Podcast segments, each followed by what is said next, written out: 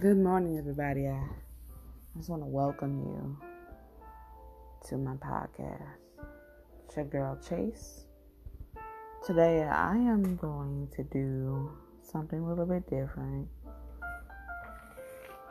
Usually, I just say something quick. It's, it's a little bit different. It's called Requirements in the New Life. Well, I'm just going to give you some background of my faith. This is what I believe. This is what is in the Bible. Acts 2:38 says, and Peter said unto them, Repent. This is the Amplified version, sorry. I forgot to tell you that. Repent. Peter said unto them, Repent, and change of your old ways of thinking Turn from your sinful ways, accept and follow Jesus as the Messiah. Be baptized, each of, you, in the name of Jesus because of the forgiveness of your sins, and you receive the gift of the Holy Spirit. When you look at the word repent, it's meaning like turn away from your sin, repent, acknowledge you have a problem, confess it to God, and do and turn from it. Turn from your own ways start doing what God commanded and be in relationship with Him. The whole thing is we have to change. We can't repent and do the same thing over and over again. We have to make up in our minds that we're going to serve God and we're going to have a loving relationship with Him. The next thing I, I looked at is baptized. And John 3 5 says, Jesus answered, Truly, truly, I tell you, no one can enter the kingdom of God unless he is born of the water and spirit. When you think about the water, you know, you go under, you get clean from your old ways, you get clean from that dirt and that sin that you had. And then you rise up and you get the spirit of God in you. The old man is dead. You can't continue to walk after the flesh, walk after the old ways. The old man is dead. And Jesus gives us a new heart and puts a new spirit within us. It removes a stone in your heart. The stone is like being angry, being uh, sinful, being all those things. And He gives you a, a heart of flesh. Like you can be obedient, you can listen to God. Like you won't be, um, your heart won't be hardened like Pharaoh. Your heart will be soft and willing to listen to God. And that verse came from Ezekiel 36 26. You know, and then the next thing about this, this, this right here is forgiveness of sin. Placing your faith in Jesus as your Savior.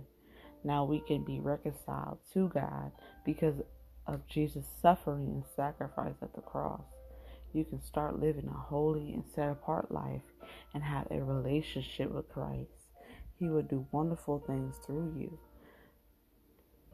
See, like, this is a gift. God, Jesus didn't have to do this, but He did. And really understand what happened the next part of this is the gift of the Holy Spirit. The Holy Spirit gives you power to live a holy life. Without the Holy Spirit, you won't be able to um, reject sin. You won't be able to do none of this. You won't be able to basically do anything. You also receive the gift of the tongue, which is our holy, our holy language. Sorry, that God understands when you don't have nothing, no, don't know what to pray about, the Holy Spirit will pray for you. The Holy Spirit will pray through you. That God will understand what the Spirit is saying. Uh, the um, Holy Spirit gives us wisdom, understanding, counsel for two, knowledge, and plenty, and the fear of the Lord, and convict you of your sins. Without the Holy Spirit, we cannot say, we cannot do all the things that we do. Without the Holy Spirit in this world, we'll be so lost. this is another scripture I just want to say. Micah 6 8 says, He has showed thee, oh man, what is good and what does the Lord require of thee, but to do justly, to love mercy, and to walk humbly with thy God. We must be the light of the world. People should be able to see the difference in us, not the same people that we was before, not the same people they are, but to see something different, see something the light of the world. The spot, the, the light is shining on you because there's something different about you. There's something amazing about you, not because of you, because of the spirit that lives in you, God's spirit. And we should walk in godliness and treat people justly and have Christ like behavior. And we should keep the pride away, loving mercy and doing justice, because that is what God does and requires of us. There's so much more that we are required of in the Bible, but you know, the main things is walk justly, seek mercy, and walk humbly with our God. You know, pride come is sin, and that's what pride sin mostly comes from is pride. Thinking we know everything, thinking what our way is what's best. But today, seek mercy, walk humbly with our God, and justly. Have was day.